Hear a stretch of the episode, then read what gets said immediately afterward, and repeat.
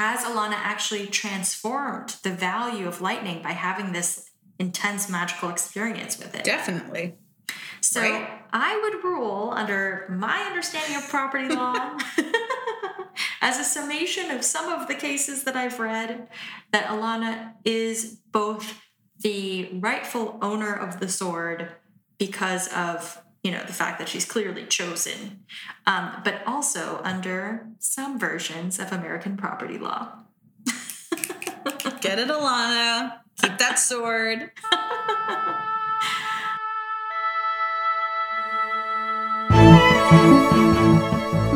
Welcome to the Dancing Dove podcast, where Kaila and I analyze the legal and historical aspects of Tamora Pierce's Tortall novels. Today we'll be discussing the second half of Alanna the First Adventure.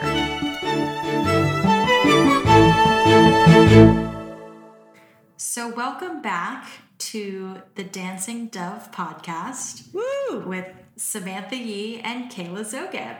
Hey, everyone. Today, we are going to be discussing the second half of the first adventure. Um, and our first segment, as always, is just to talk about our first impressions of the book. So, Kaila, why don't you take it away? All right. Um, a lot happens in this second half of the book. Um, some things I wasn't really expecting. For example, the entire chapter of the Black City Yeah. and the end part was very interesting. Um, loved Jonathan's reaction to her being a girl. Love that for Jonathan. Um, and actually, I literally cannot wait to talk about how when she gets her period for the first time, she's like, I gotta tell George. like, which is not really what happened, but she was like, Who do I know who can keep a secret? And, in that the whole scene where she gets her period is incredible. So good. So good. I'm so excited to talk about that. Yeah. But just a lot of interesting stuff. And it really does feel like this is the beginning of the book still. It's the beginning of the story. Yeah. Definitely. Which you said before that she was trying gonna make it into one big book at first, right?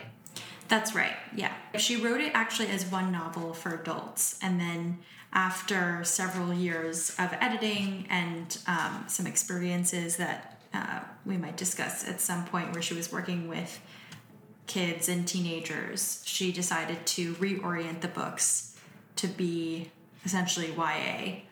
And um, it was actually a genre restriction that led her to split the book into four, four parts.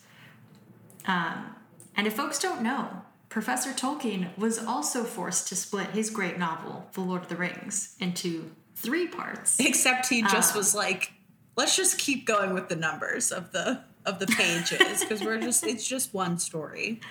Yeah, I think I think I don't have the letters with me at the moment, but I think there's a letter when he's talking to the publishers, Allen and Unwin, and they asked him, "Can you split it into, you know, two or three parts?"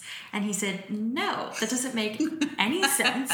There's nothing here that is going to be, you know, like easily Split. you know, split or broken up into different pieces.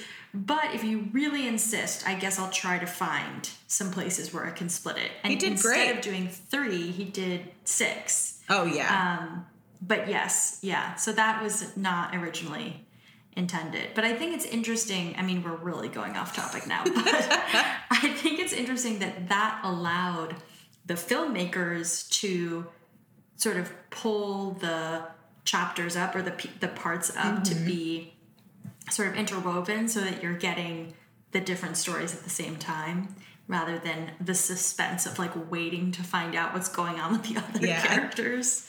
Agree. Um, yeah. Anyway, back to Tamora Pierce. My other impression is that this section really focused on her journey to figure out who she is and to accept who she is. There's a lot of parts where characters are telling her, you know, you are who you are and you have to like love yourself for who you are. Yeah. And I think that that's so great and a journey that obviously every young woman goes through, every young person.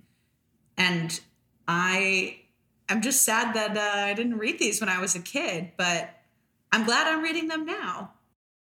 Yeah, they're they're so great, and I find myself on this new read when I'm trying to read like with a more critical eye, just truly amazed that these were written in the 80s. you Yeah. Um, it's just incredibly progressive, and it just gets even more progressive in the in the coming books. Um, obviously, I think there are some aspects of the books that you know we'll talk about probably in the feminism and gender segment where that can be read as sort of problematic Right. um, or can be by the way the word that i was struggling with last time retcon that's what i meant not retrofitted um, but can be sort of retconned based on like what we know about the world We'll fix it in 16 editing. books Steve, yeah should we do a quick recap of the plot? Yeah, yeah. So in the second half of the book, Alanna has successfully saved John from the sweating sickness using her incredible magical power and her connection to the gods, in particular, the goddess, the Great Mother Goddess. And she moves on with her training in knighthood as a page. And in the second half of the book, I find we get a little bit more of um, that sort of like boarding school environment with the mean teacher Sklaw who is um, teaching the group of pages how to Who's like, I reject this. I don't want to. I don't want to teach these kids. Is basically what he says, which I love. And they're like, you Not a always promising say one. this. I love not a that part. promising one in the lot yeah um, alanna also has to deal with the challenges of growing up as a young girl and a young woman so she has her first period which is um, an oft discussed scene in this series and in this world and we're definitely going to dive deeper into that and then finally, there's the entire chapter on the Black City, which, as you mentioned, is, is I think certainly unexpected from the reader's perspective. Um, and there's a lot of like twists and turns as they reveal, as she, as the author reveals what the Black City is, this entire new culture that we're suddenly Yes. learning about Quickly. in the Bazhir, and Jonathan's plan, Roger's plan, all of these different people's intentions. Um, but we also skipped over one other important thing that happened. Two, I would say, two characters who were introduced to Lightning Oh, okay. and Moonlight. Yes, exactly. So Alanna also gains these two really important, um, Parts of her, really. yeah, yeah, parts of who she is. Um, and she gains or discovers lightning on her trip t- uh, to Sir Myles's home. Which is a sword, a crystal yes, sword, lightning is a sword. a magic crystal sword. and uh, it's very old and very valuable, as Roger explains. And then Moonlight is the horse that George sells to her at a very, very low price because he wishes he could just give it to her outright, but he knows she wouldn't accept it. And probably the most surprising part of, I mean, it had to be coming, but Prince Jonathan finds out that she is a girl and promises to keep her secret. George also finds out that she's a girl. So, a lot of really interesting developments in these last three chapters. Big reveals. Yeah. Very, very exciting. A lot to talk about. Um, so let's start with our first segment, which is Fantasyland. Um, again, that's based on the book The Tough Guide to Fantasyland by Diana Wynne Jones, which I highly recommend our listeners check out. It's very funny. Um, but in this segment, we talk about fantasy tropes, how they are either um, used and how they come up in the books, or how Tamora Pierce manages to disrupt them. Um, so, as you mentioned, there are quite a number of fantasy tropes invoked in the second half of this book. Well, uh, I think that the one to really start with is this idea of coming into herself um, and figuring out who she is and really trying to move out of what we talked about last week, which was her imposter syndrome, right? Feeling like I'm not good enough to be here. I'm really not special, which is something that she says when when they go to Sir Myles's hometown. And she like pulls the rock aside and she's like, Come on, Myles, anyone could have done that. I'm not special. and he's like, I've tried to do that my whole life and I couldn't do it. Um, Yeah. and it's kind of like a chosen one ideology, right? That starts coming out about her. Definitely. And how Sir Myles is like, I was called to bring you here. And Prince Jonathan is, and all of the other squires are fighting over, not squires, all of the other yeah, squires. squires are fighting over her to be. Thought sh- because they're they're about to they're about to become knights. Yeah, um, I think that's so true, and I actually I noticed that in a couple other places as well. Um, so we already know that at the beginning of the book, in the first chapter, Maud had seen in the fire that Alanna has this important future. And she mentions to Alanna in a conversation later that she's going to have some sort of relationship with the gods. Um, and we've seen the gods touch her life multiple times, including when she helped Jonathan heal from the sweating sickness. But then the other time that I noticed it was when she goes to see Mistress Cooper, George's mom, um, who's a former priestess, I believe, of the the goddess's temple. And at the end of their chat, which we'll talk about in depth later, but at the end of their little chat, Mistress Cooper just briefly touches her hand. Um, I think with the intention of, you know, maybe just seeing she's got some, ma- she's got the gift, she's got a connection to the goddess.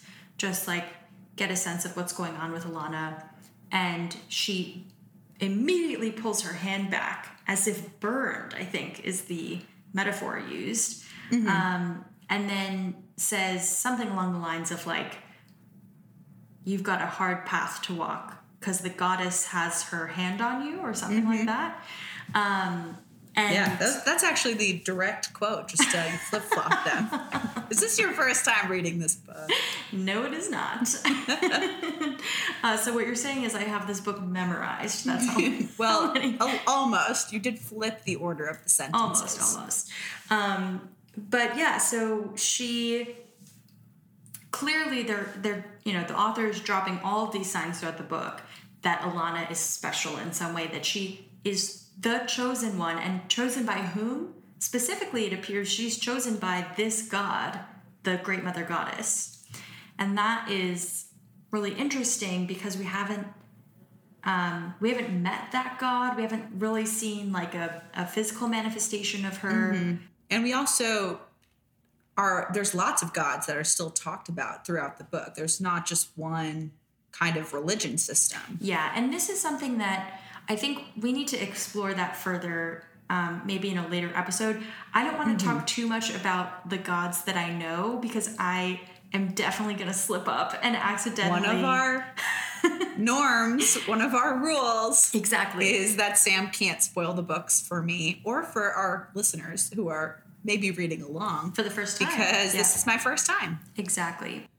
Um, also, something interesting that about this whole chosen one ideology is that she also doesn't want it, which is another thing that happens a lot throughout these stories, Yeah. right? Like Frodo saying, Why is this happening to me? Harry Potter being like, Why am I the chosen one? Yes. Right? Throughout all different types of fantasy stories, coming of age novels especially. Yeah, I definitely think that that is a trope that you want the sort of reluctant hero. And that to me reflects a particular societal value, which is to be humble. And I guess the idea that um, ambition is bad and it, it makes you sort of like a greedy, bad person. Um, and it's interesting to me that Alanna is sort of painted as not particularly like politically savvy. Um, she's not great at understanding people. And that is actually, I, I just noticed this um, when I was rereading this last night that when she talks about developing her relationship with Myles, how she is starting to spend more time with him, she'll spend nights like playing chess with him and, and just chatting. And she says something along the lines of like, Myles understands people and, and I really don't. Um, and of course, you know, she's, I think, 13 at this point. So it's normal for someone at that age to not have a great, like, you know, social gauge, I guess. Definitely. But but certainly I think every person falls on the spectrum of like more savvy, more quick to like uh, like make accurate judgments of character. Um, and those who are less able to do that. Um, and George, I think, is presented as someone who is very savvy and has strong interpersonal, you know, skills. Um, whereas Alanna is just very headstrong. She knows what's right, and she is almost confused when people don't like act or think exactly the way that she does. Yeah. And I think that all of this then leads to one of the parts that I loved in the book, which is right at the end when Jonathan is like, Who should I pick? And she was like, Me, obviously. I'm, and he's like, But you're a girl, which I think he said in to like get her to be like, So what?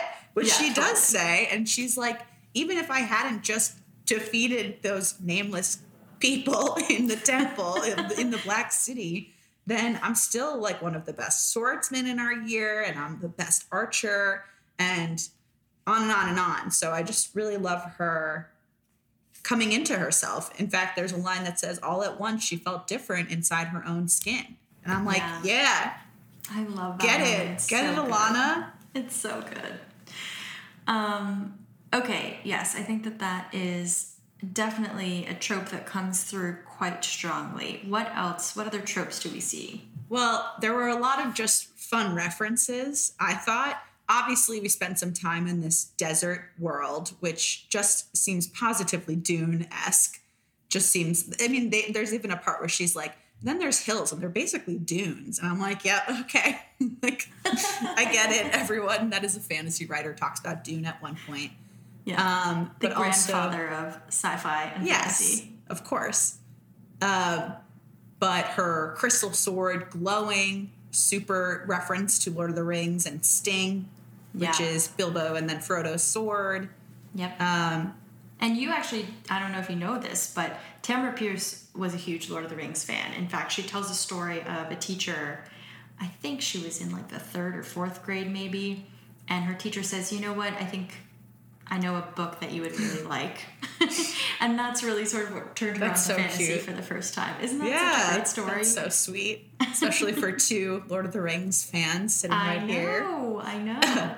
and a teacher. And the idea that the sword came to her and chose her is definitely a trope. Although where I recognize it most is from Harry Potter and the idea that the wand chooses the wizard.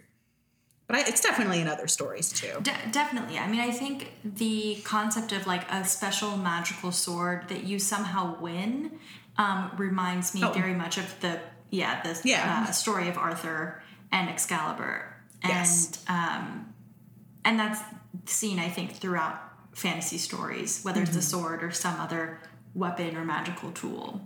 I mean, Thor and Mjolnir. Exactly, exactly. And, and the, there you have the lightning connection. Yeah. Yeah, and I really like the idea that um, I think the moment with lightning, just going back to what we were saying about Alanna being kind of stubborn and not um, not accepting necessarily other ways of viewing life.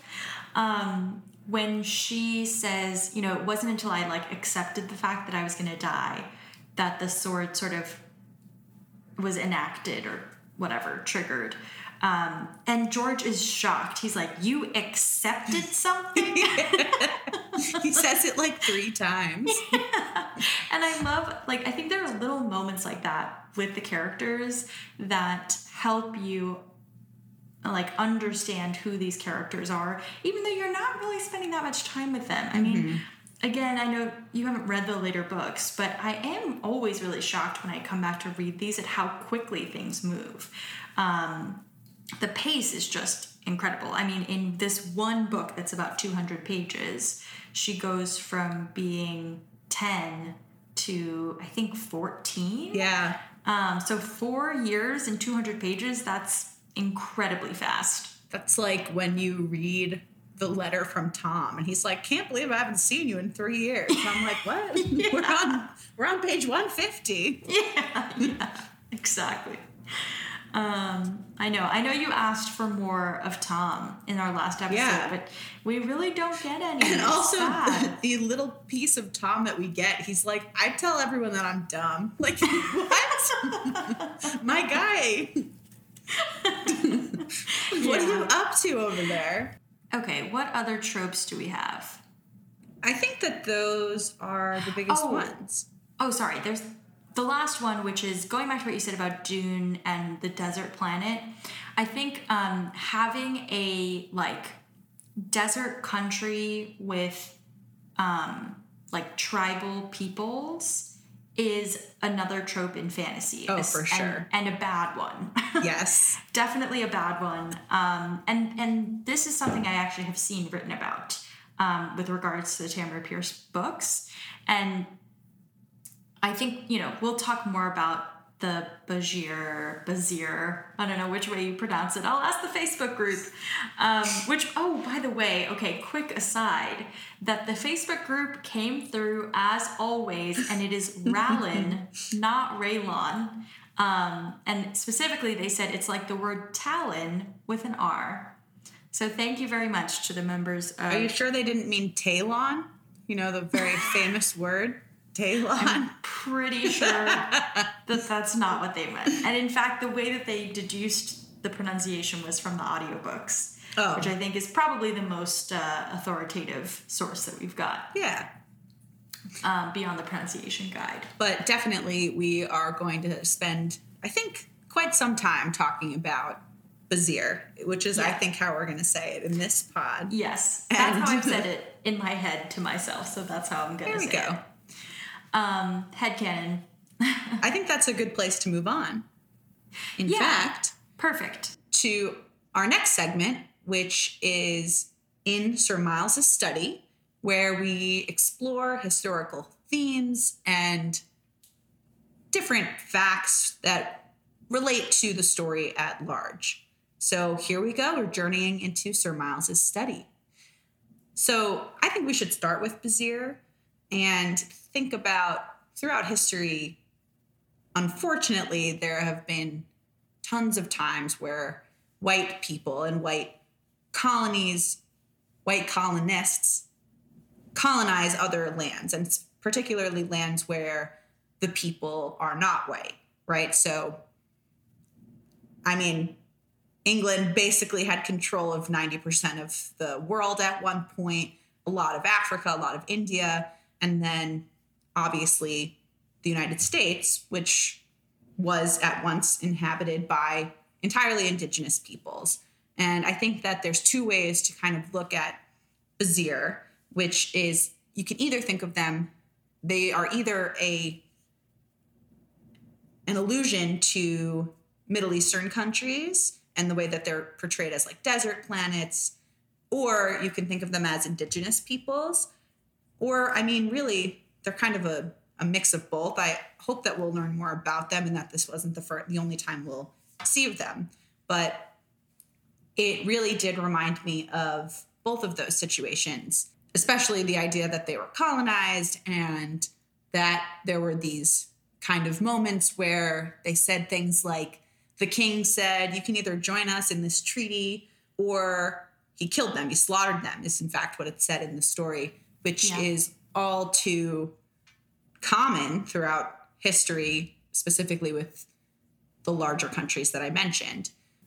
So actually, I just want to take a brief moment um, to say to sort of frame this under. I'm, I'm sorry to make so many references to Tolkien, but I can't help it.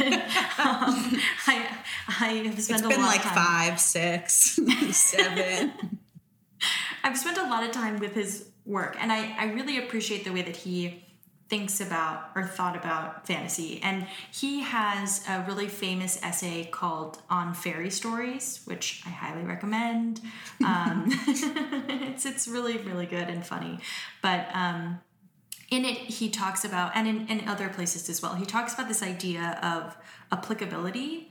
So a lot of folks would um, say about his work that it reminded them of, for example, World War II or other historical examples. And he was always kind of annoyed when people, especially when they used the word allegory, because in his opinion, a work of fiction, unlike what his good friend and co Inklings member C.S. Lewis was trying to do, he thought a good work of fiction should be applicable to any situation in whether it's in world history or something that's coming that hasn't happened yet.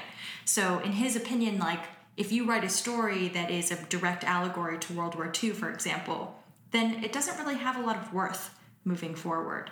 Um, he also thought that that's just not really possible. Like, there are just so many trends and patterns in history and in human behavior that even if you have a particular instance in mind, it, it's going to end up being applicable mm-hmm. in other scenarios.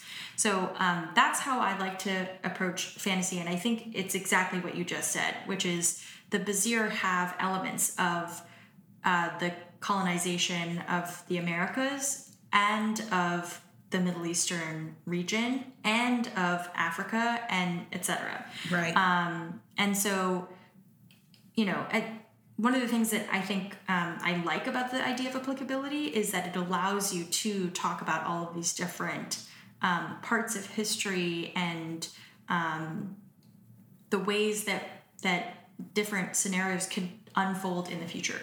Yeah. Um, and that's the great thing about fantasy is it helps you imagine different possibilities that maybe haven't happened yet. And so, I think gives you a chance to reflect on what's happening in yeah. your own world or in your exactly. worldview.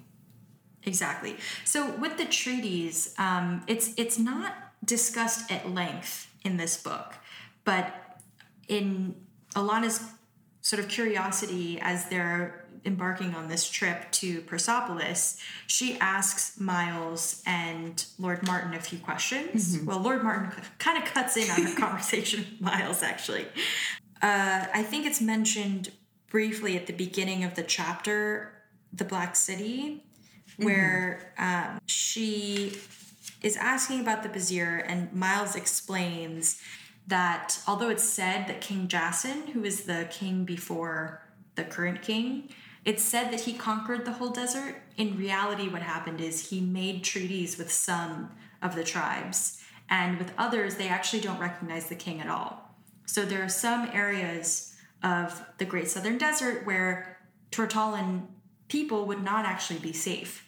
Um, and in fact, they're technically still warring with those tribes. Mm-hmm. We don't get much more information than that, but um, that does remind me of a lot of different scenarios in history, but certainly I think for relationships between Europeans and Native Americans, um, you know, pre formation of the United States. Yeah, I would say even post. I mean, the most treaties that were formed were really in the 1800s with Native Americans. I think because there's something to be said about how American leaders viewed themselves and how they believed themselves to be different than their previous king, right? And the English, they were like, we're not them. Like, we believe in freedom and independence. And we're actually just colonizing all the way out, out west because that's what God did, right? Like, that's manifest destiny for us. Um, so they continued as they pushed out west, they continued to make treaties with Native American tribes and say things like, all right, um, we're going to take this part of the land, but we're going to give you this money and you're going to move here. And then they would come back in a few years and be like, actually, we're going to take this part and you're going to move here. And there were more than one, there was more than one instance where the Native Americans were pushed somewhere and then there was gold in the mm. area where the Native Americans were supposed to live. So then they were like, okay, actually, nope, sorry, you have to move again. And a lot of times, Native American tribes leaders would fight back. And sometimes they took it up to the Supreme Court. Sometimes they didn't. And other times they tried to pit different Native American tribes against each other to say, okay, well, we'll give you the better deal if you turn on hmm. your fellow Native Americans right? And this is most famously was most famously done by Andrew Jackson, who then created the Indian Removal Act for the Native American tribes who refused to leave and led to the death of so many Native Americans and the erase the erasure of a lot of culture. And later in the 1800s, they actually decided, okay, we're not going to just recognize individual tribes of Native Americans anymore. They're just like one group. Really? And that's when, yeah, and that's when they also started to say, like, all right, well, now we're going to send Native Americans to boarding schools and they're going to assimilate and become American and we're going to steal them from their parents and just make them what we want them to be. And they disguised it as the idea of like, we're doing this for their own benefit. Mm-hmm. Like, we want them to be more American. We want them to be able to have jobs and do the things that we do, which is a really sad story. And the colonization of America led to the death of 90% of all Native Americans moving forward. wow. And even to this day, like you said, there are some examples of times when the government has said, like, oh, sorry that we went back on this treaty. Here's money that we're going to give you. And a lot of times the Native American tribes are like, the money is not what we want. Yeah. You took our land. Right. Well, actually, I wanted to mention um, in my property class last year, which I feel like I have a little tiny bit more authority on property law than I do criminal law because I'm serving as a teaching assistant this spring. But still, do not treat this as expert knowledge. um, but we did read this case called Johnson v. McIntosh which I thought was so interesting. Um, it's a case from 1823 where um, it's actually two white Americans arguing about who owns a particular plot of land. Um, but what's interesting about it is that originally they these were native lands. There was a treaty to um, for the lands to belong to the tribe in that area, but then it was quote unquote sold to a white, you know, European settler colonist. Um, and then the case, this is a Supreme Court case, they actually go back through to trace the history of ownership of the land. And um, the Supreme Court has a really difficult time, you know, squaring their values of like original ownership and um, the history of who owns the property with the fact that it's originally owned by the native tribe in that area. Um, and ultimately, they kind of come to this result that doesn't make any sense to me. That Native Americans didn't have the right to convey private property. And so uh, McIntosh, the second claimant that we discussed, had superior title to Johnson, who had received the land or had traced his ownership of the land to a transfer from the Native American tribe. So, in other words, the court required that um, the parties recognize the treaty that was made to cede the land to the federal government. Should we honor our treaty, King Louis head? Uh, do whatever you want. I'm super dead. it's from Hamilton. Great. Um, Kaila has seen Hamilton multiple times, and I never got to see it in person. I did watch it on Disney Plus, but um, I'm pretty bitter about that. If you can't tell. Um, we won't bring it up again. Yeah, sure you won't. There's no way to verify whether these contracts and deeds were real. You know, like did did the um, did the indigenous person who signed this document understand what it meant? Um, did they? s Or was there a gun to their head? Yeah, was there a gun to their Was it by force? Or did they sign it at all? You know, did someone just make up the document? Right. So it's very difficult um, when you're relying on the, as we said last episode, um, the sort of traditional English legal doctrines when it comes to property uh, in a time that we know was full of horrible violence. There's also that moment where, you know, Lord Martin has um, sort of control over this area. He, he's been given the lordship. Right. But the governor of Persopolis is a member of the Bazhir, which is Right. Bazhir, which is something that Alanna is confused about. And she asks sort of point blank, again, you know, she says something like, I don't have tact. Going back to her Yes. like not being great at reading the room. Um, but in having that conversation with Ali Mukhtab, governor of Persopolis, she discovers that this is actually sort of a non negotiable position. The Bazhir basically said, We need to have control of Persopolis Castle, and if you take that away, you know, there will be no peace. This is something we cannot give up. And what he says is Lord Martin cannot change that, although I know he has tried to. Yes. Yes. It is in the treaty with the old king. I think our people would rise up if the king in the north tried to change the custom. Exactly. Which also is just, you know, says so much about, sure, they're like in the kingdom, but they don't feel like a part of the society at all. Exactly. Exactly. Yep. Um, and that's like I think made pretty clear from the beginning about the Bazhir people. Yeah. I also think it's interesting that all of this is set up in like four pages, pretty much, Yeah. less than that even.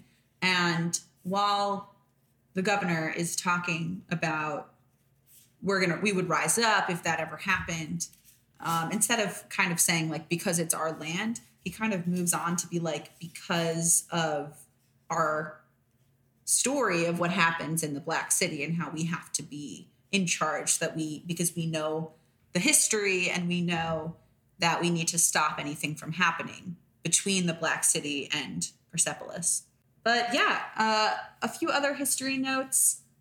I mentioned this before in last episode, but the idea of a challenge to the throne is very, very common throughout English history of kings and queens. There are lots of times where it's thought that a family member killed another family member in order to get a better spot, a better position on the way to the throne, which it seems to me pretty clearly is what is happening here when uh, Roger is definitely the one who did the sickening spell, or what is it called? The The sweating, sweats, the sweating sickness. the sweating sickness.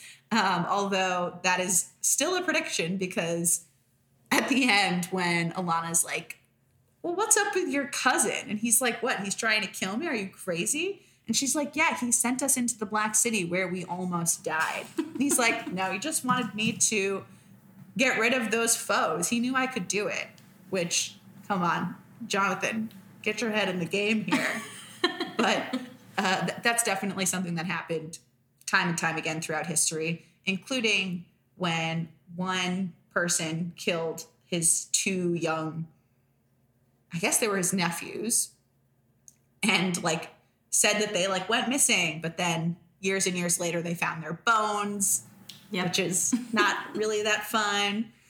And uh, another time when one brother was found, the king was found dead from a hunting accident.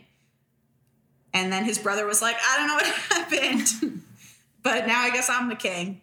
Uh, so yeah, I think I found that part of it to be very compelling because it does remind me a lot of things that have actually happened in history.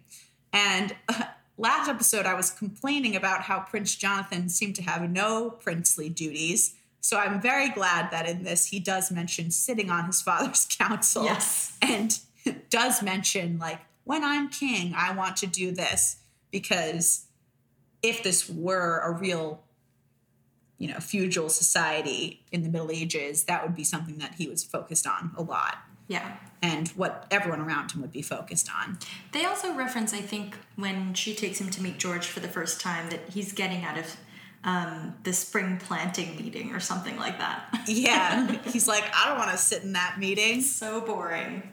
Yeah, I think that that sort of hints at, you know, there's stuff happening that we're just not hearing about from, right you know, of course because this is really Alanna's story, not John's story. Right. Yeah. yes Very true. Okay. Any other history facts? Uh, I think that that's that about covers it for this episode. Shall we move on to our next segment? Sure. So our next segment is in Clerk Hayward's office, in which I provide legal analysis of the Tamora Pierce books. And I'm very happy to be on somewhat uh, safer ground in this book um, because, again, I'm going to talk more about property law um, which is an area of the law that, uh, again, I've only taken one class on, but I am helping prepare to be a teaching assistant for property this spring. And so I've had to review quite a lot of the material, and, and in doing so, a lot of moments in this book, surprisingly so, um, reminded me of what we studied in property. So, first of all, um, there are a couple of moments where we get a reference to the official sale of an item. Um, and I think the most prominent is when George presents Moonlight to Alanna, and John accuses him of stealing the horse because it is such a beautiful, wonderful, perfect horse. And um, George shows Jonathan the bill of sale, which he inspects, and I assume from his time, you know, studying at his father's knee and on the king's council, he has um, picked up the ability to identify the uh, uh, true nature of a real bill of sale and a forged one. Or maybe George pulled one over on John. you never know. um, but the concept of having a bill of sale, which is essentially a receipt, uh, is actually quite old.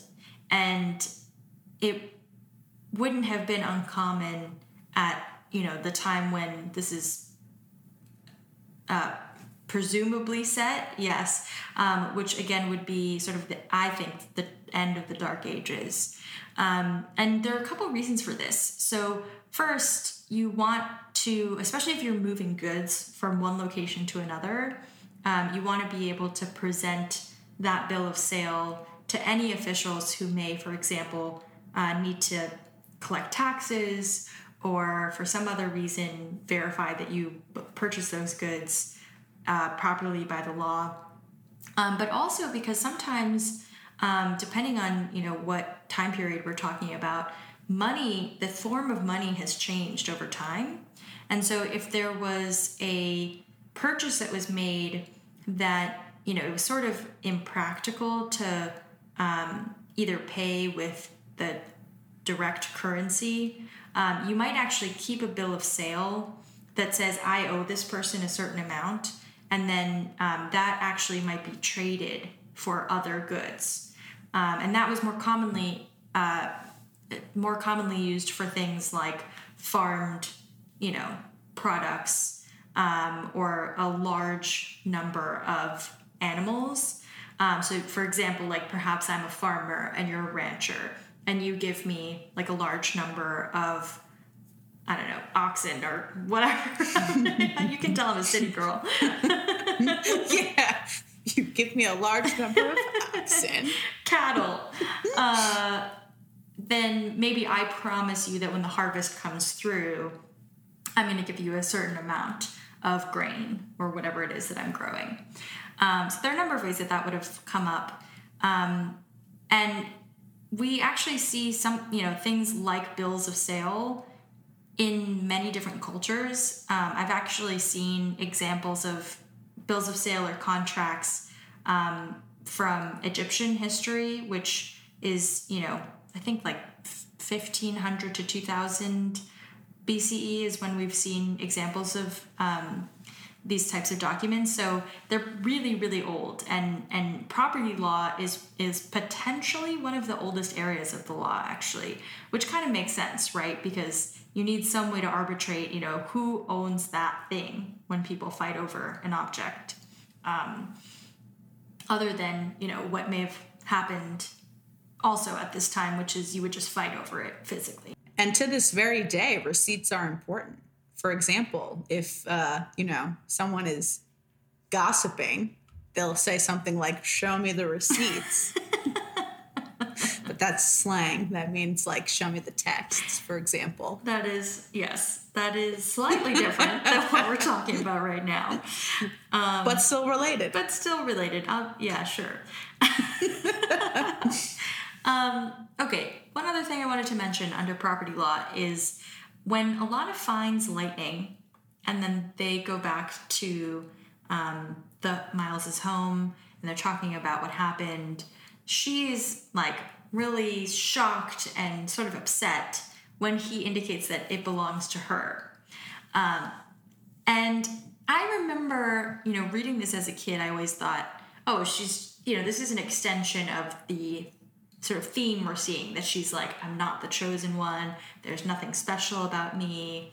Um, and again, that I think trope in a main character that you're so humble and you know you don't want to accept gifts that you haven't earned.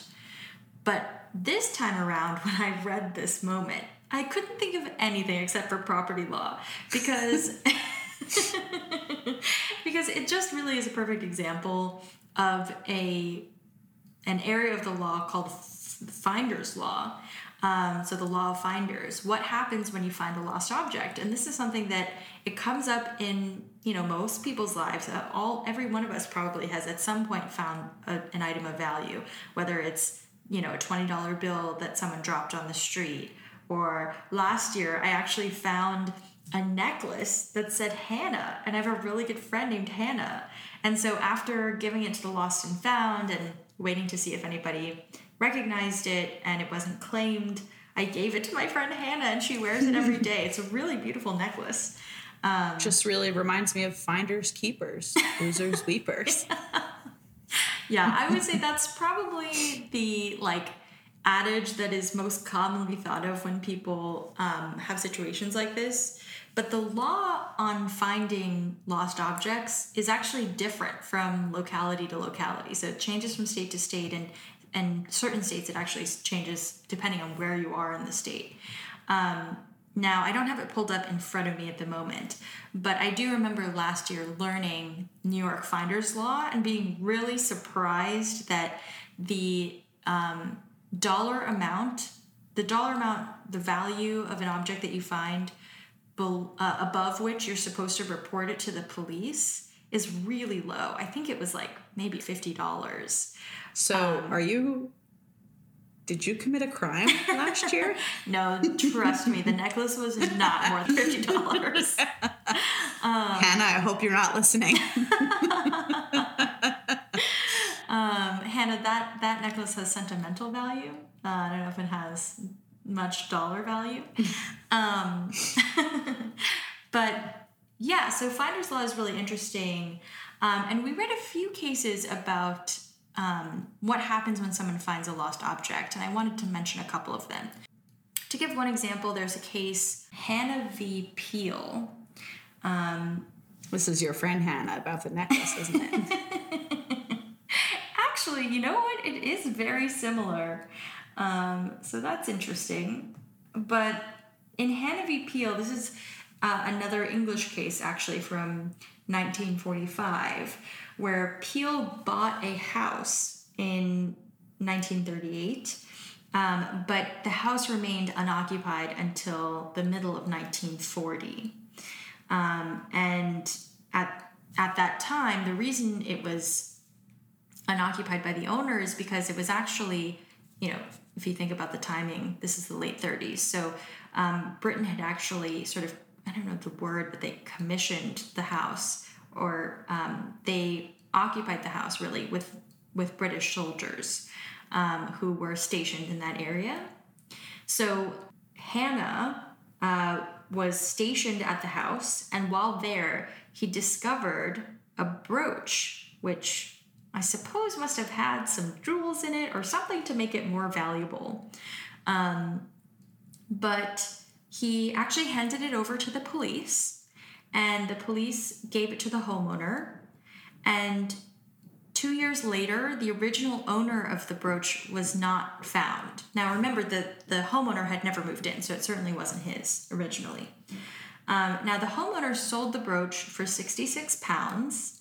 Um, and then ultimately it was resold for 88 pounds and the homeowner offered a reward and he refused to accept and said no i'm not going to take your reward. I want the brooch back. It's mine. I found it. As you said finders keepers. And this is another another case that really surprised me because you would think i think like the gut reaction is well the homeowner owns it right? When you buy a house you buy everything that's in it. Mm-hmm. But in this case, they actually held that because it's a lost item and they know that it didn't originally belong to the owner, he didn't you know, explicitly pay for the brooch when he purchased the home. Um, they actually ruled that it should go to Hannah, the soldier who found it. Wow. Isn't that crazy? that is crazy.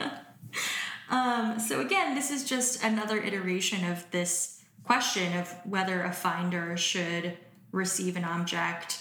Um, and there's a lot, a lot more iterations of this problem. Like, what if there are multiple finders? Um, so what if you find an object and then you lose it, and then I find an object? Who owns it between the two of us?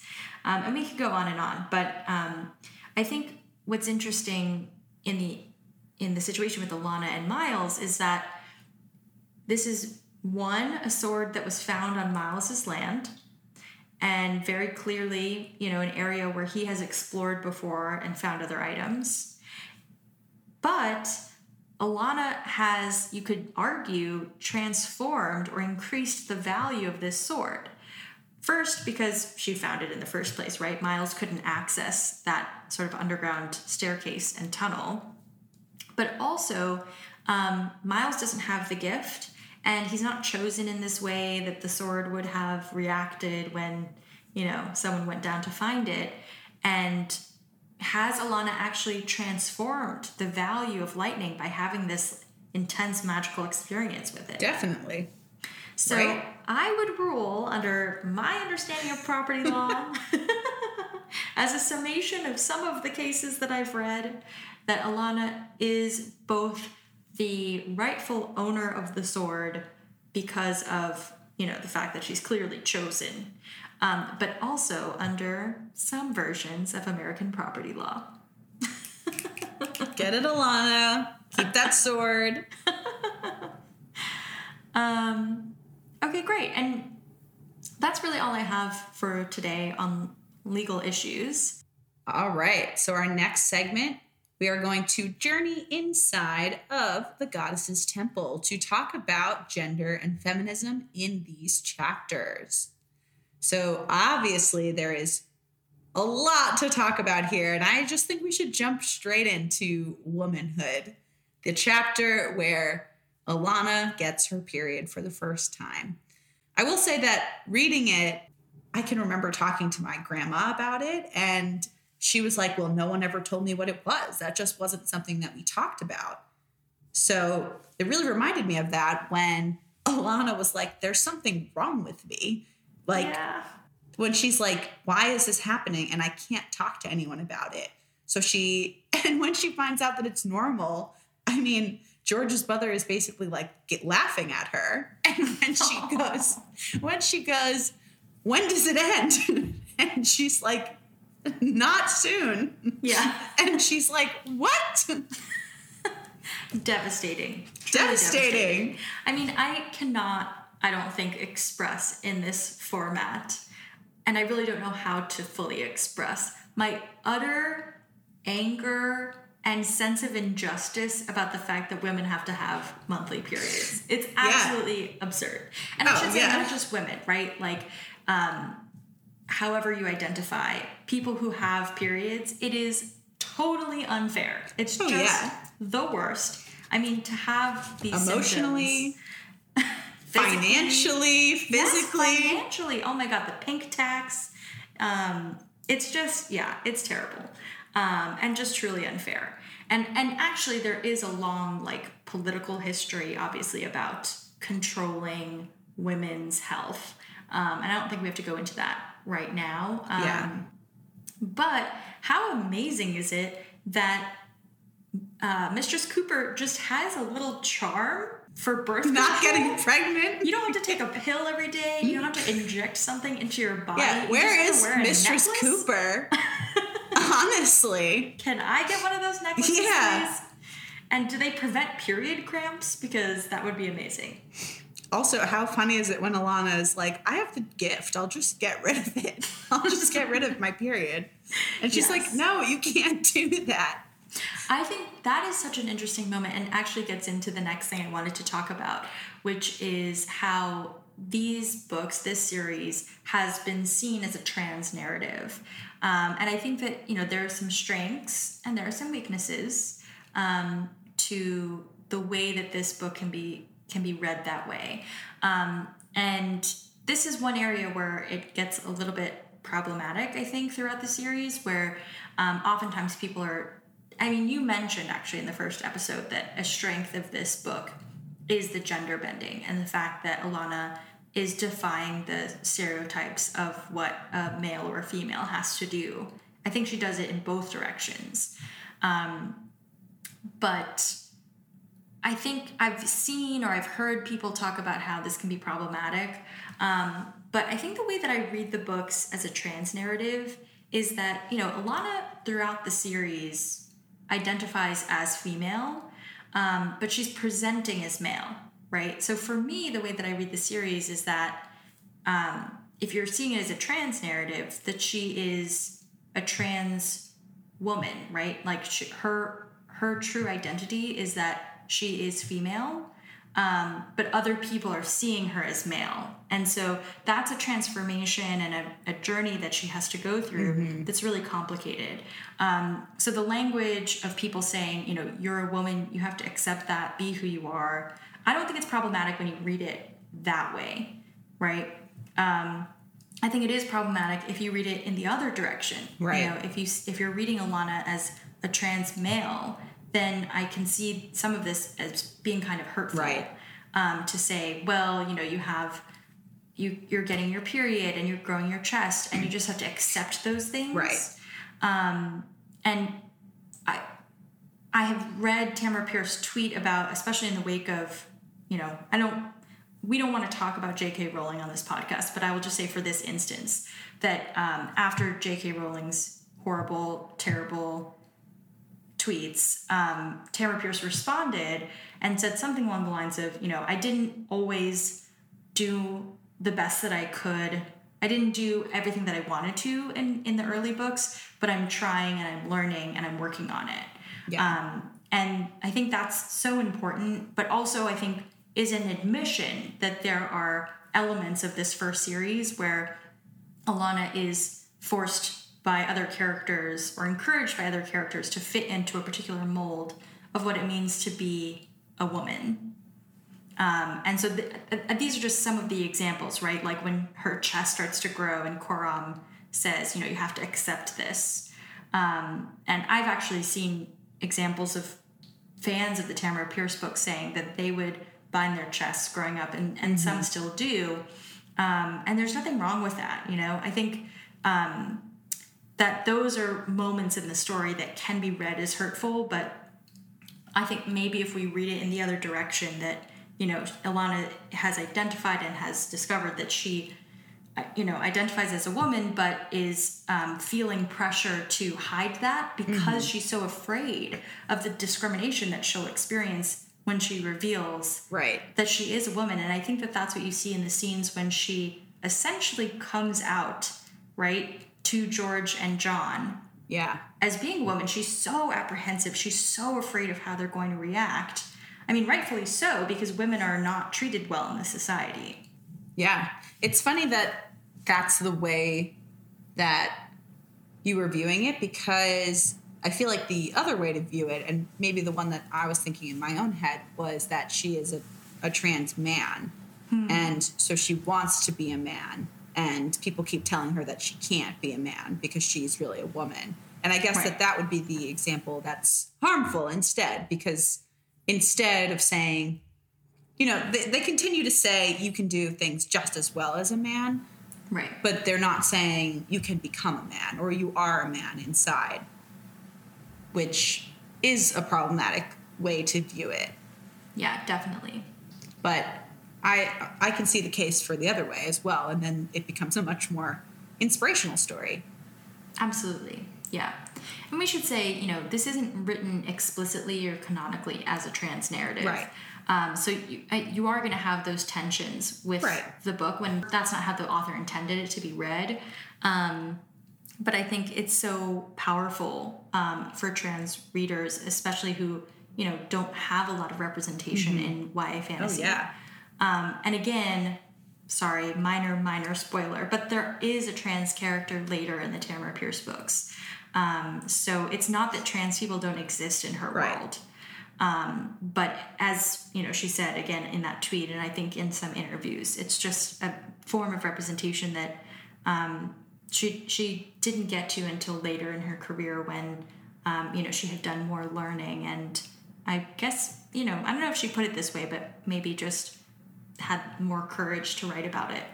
Um, and of course, I think it's also just difficult to write about when you're a cis woman. Um, and so, Right. think- Yeah, definitely. yeah, to some degree, I, I certainly think it's important to take your time with that and make sure you're doing it right. Right. but I don't. I think it's so important to recognize like the fact that this is read as a trans narrative by so many people and has served as like a really powerful um, story for people in so many different ways. Whether it's you know someone for you to identify with or a way for you to understand that gender is fluid. Right. Because there, I was also going to say that there's so many instances where the pronouns just switch back and forth like all the Yeah. time, which Yeah. I think is a really cool idea, especially if you are a young person, you've never been exposed to something like that before. The idea that a girl can dress like a boy and do what he does, but also might present as male and female at different times is really Yeah. powerful. Totally. Yeah. And again, like, I do feel like even that to me seems super exciting and progressive for the time when it came out. Yeah. Um, and that's not to excuse any like moments in the book that are hurtful or offensive to people, Of to readers. Um, but it's just, I think, a testament to Tamora Pierce as an author that um, she was writing this stuff when she did. Um, okay, great. So, what else did we want to talk about with regards to gender? I think that we touched on a lot of the other themes, just her coming into herself and accepting that just because she's a girl doesn't mean that she can't be as strong as the boys are. And there are just so many instances throughout these chapters where she's really coming to terms with that, which culminates in the moment with Jonathan, where she's like, No, I should be your squire because I'm the best that there is. And just so many times in that final fa- battle between the nameless ones who do have names, but I've literally no idea how to pronounce them. yeah, um, I in my head I say the Isan deer. Well, I think that that's as good as any thought that I had in my head. But there are so many times when they keep saying, like, she's a girl, she's weak. And she's like, no, I'm a girl, but I can fight and attack as, as well as any boy. And I think that that is really strong and really cool for her to be coming into herself. And even Coram, there are many times throughout this, this these few chapters where he's saying, "You're a woman, but you're a warrior. Like you can be both. It, you don't need to choose." Coram, what a man. We don't. I feel like we don't have as much of him this time. No, yeah, because he doesn't come with her to Persopolis. Yes, Um, or sad. with Sir Myles on that journey either. Right. Oh, yeah, yeah, yeah. Yeah, that's true. Um, and that I think also goes to the fact that you know she's growing as a um, character and Right. um, Doesn't yeah. need to depend on him as much. exactly. Okay, so we are moving on now to our next segment, which is adapt or not, in which we discuss the elements of the books that we think will be adapted well or easily into a potential television show, um, and those that might be challenging. Um, and the one that came to mind immediately for this second half of the book was racial casting. Um, now we there are endless examples of this, um, but for me, the first example that comes to mind is Avatar: The Last Airbender, in which you have a fictional set of characters, a fictional place, um, and the movie producers like writers casters i don't know i don't know much about the film industry but whoever made the decision decided to oddly make the villains like south asian they're all south asian and then all of the main characters are white even though in the original cartoon it's pretty clear that the fire nation which is like the evil villains are very light skinned and the main characters are not white. like Katara very clearly has pretty dark Right. skin. Yeah. Um, so that was incredibly frustrating to me as a fan. I know it was like pretty scandalous and talked about a lot at the time that it came out. As it should be. It's just a clear example of racism in the movie industry. Absolutely. So um, I definitely had a moment where, in reading again about the Bazhir, I was like, oh God, I hope they don't mess this up. Um, and we talked about this a little bit last time. There's absolutely no reason to assume that the people of Tortall are white.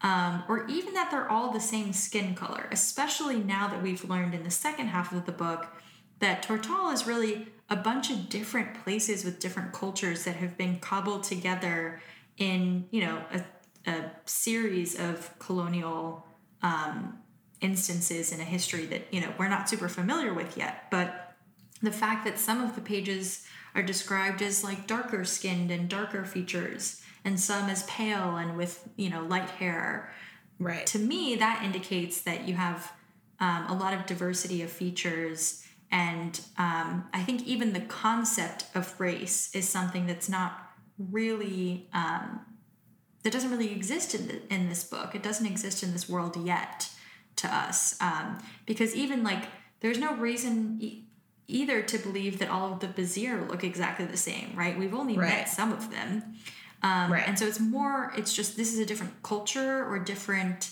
nation, not necessarily a different race. Right. Also, something I just wanted to bring up really quickly is the idea of the Black City having the name the Black City. It's not Yeah. really a great look from our friend Tamora Pierce to have named it that. There's obviously a long standing history of people, white people most generally, using darker colors to denote evil or bad. Yeah. But that really was a thing that stood out to me Yeah. in reading it as in this year. Yeah. I think, you know, it's interesting. Speaking of the people, peoples whose name we cannot um, describe or cannot pronounce Ysandir or however you say it. Um, so they are described as uh, I'm looking for the exact. Um, let's see. So she talks about their height. She talks about what they're wearing. Do you remember how you imagine them? I imagine them as non-human. So Oh, interesting. Okay. I mean, they're definitely not human, right, but I'm trying to remember if she does describe their skin color. Um, but this is another example where, you know, if they cast the Ysandir as like a particular race, you know, as all South Asian, for example, like in Right. the Avatar movies, that to me would be really problematic. So don't do that, TV showrunners. um, I mean, especially for like a non human group, there's absolutely no reason for them to be no. all of the same race.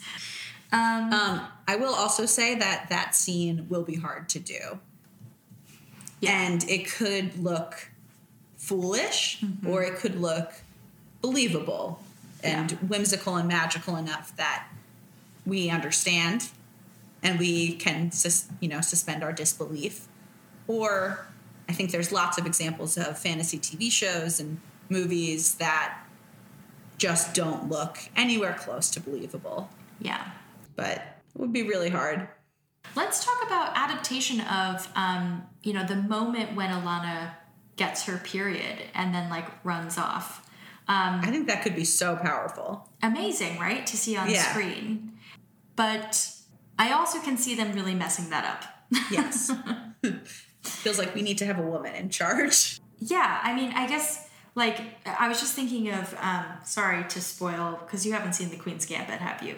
that's okay Okay, for listeners who are who don't want it spoiled, it's it's a very minor spoiler, but um, the main character gets her period in one of the episodes, and it's just this like unbelievably dramatic moment where there's like a huge amount of blood like going down her leg and it had to be really obvious so that this other character would notice and i'm just like that is not how it happens. like, how much blood do you think is coming out of us? Man who wrote this scene. You know, like, I think to me that just indicated that, like, this is not people who have had their period, you know, Right. writing this and staging this. Um, so, and I think that that's true of a lot of the moments in this book when she's like growing a chest and all of Right. this, you know, essentially like female growing pains Yes. um, I think are so important and like so um, monumental for women to see themselves represented in fantasy. And I, I'm really nervous about them, you know, doing it right. So right. here's to hoping. I also would be nervous that they would try to push some kind of relationship aspect in, which hmm. I'm sure, like, I don't know. We spend a lot of time with Alanna in the books, I assume, moving forward. So I could see that coming about as a plot point later. But there's a lot of moments where I feel like they might try to push that narrative on to Yeah. Alanna early, Definitely. which I would not like. I agree. Um, you know, I was thinking about how they would um, show that Alanna is practicing her sword fighting. Yeah. Um, like I feel like there's often a lot of in in TV or movies, like someone's training, you know, in the martial arts or you know some sort of fighting method, and you just see a montage of them like doing Yes. repeated drills. And I was kind of imagining that when I was reading it, but I think that that um, that sort of doesn't to me capture what's really going on. Right. You know, like this is a, actually a great demonstration of grit. You know. Yeah. Like she is really bad at this in the beginning, and she recognizes that she's bad. She has this great mentoring conversation with Coram, and she realizes that to get good at it, she has to apply herself even harder than those who have a natural ability. And she Right. does, you know, two extra hours a day of practice. And so for me, I almost feel like a better way to demonstrate that is the way Tamora Pierce does it in the books, where she goes from being like really, really bad, um, like a total disaster at sword fighting, and then you get a brief description of how she's like trying to do better and like all the work that she's putting in, but you don't see her actually really get good at it until the reveal when Right. she has that moment where she fights. Um, I think is it Jeffrey or Joffrey? Do you think? I think it's Jeffrey. Okay, we'll go with Jeffrey. I'm just Also, I'm you know- confused by Game of Thrones. Yeah, no, Joffrey, we can't, no one can be named Joffrey ever again. no, so. oh my god. Um, I definitely said Je- Jeffrey growing up because that's Yeah. familiar to me. But Yeah. um, you know, let's look it up in the pronunciation guide and be disappointed again. oh, it is in here. It's Jeffrey. Okay. nice. Jeffrey of Meron. Thank you very much, pronunciation guide. I'm sorry for insulting you.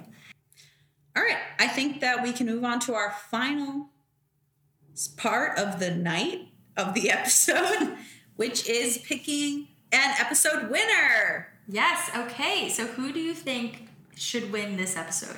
It's it's got to be Alanna. I've I've thought about it, but I think that I think we got to give it to our girl.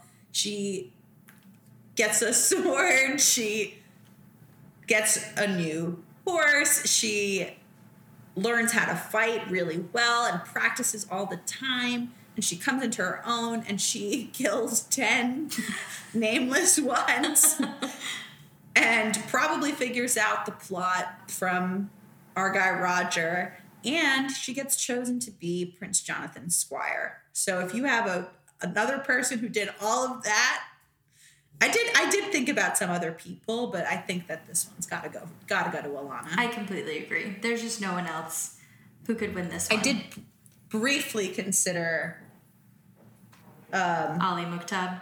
yes, Ali Mukhtab because of probably my favorite quote of the entire thing so far. I am very fond of cats. At least three live in my chambers. And, you know, we got to give it to cat lovers. I actually wrote, I wrote in my book, love the cat shout out. Yeah, many more cats to come, so don't worry. Thank the Lord. But all right, we're going to give this episode over to the one, the only Alanna. of Trebond. Thank you, listeners, for joining us again. We will be back next time with the first half of In the Hands of the Goddess.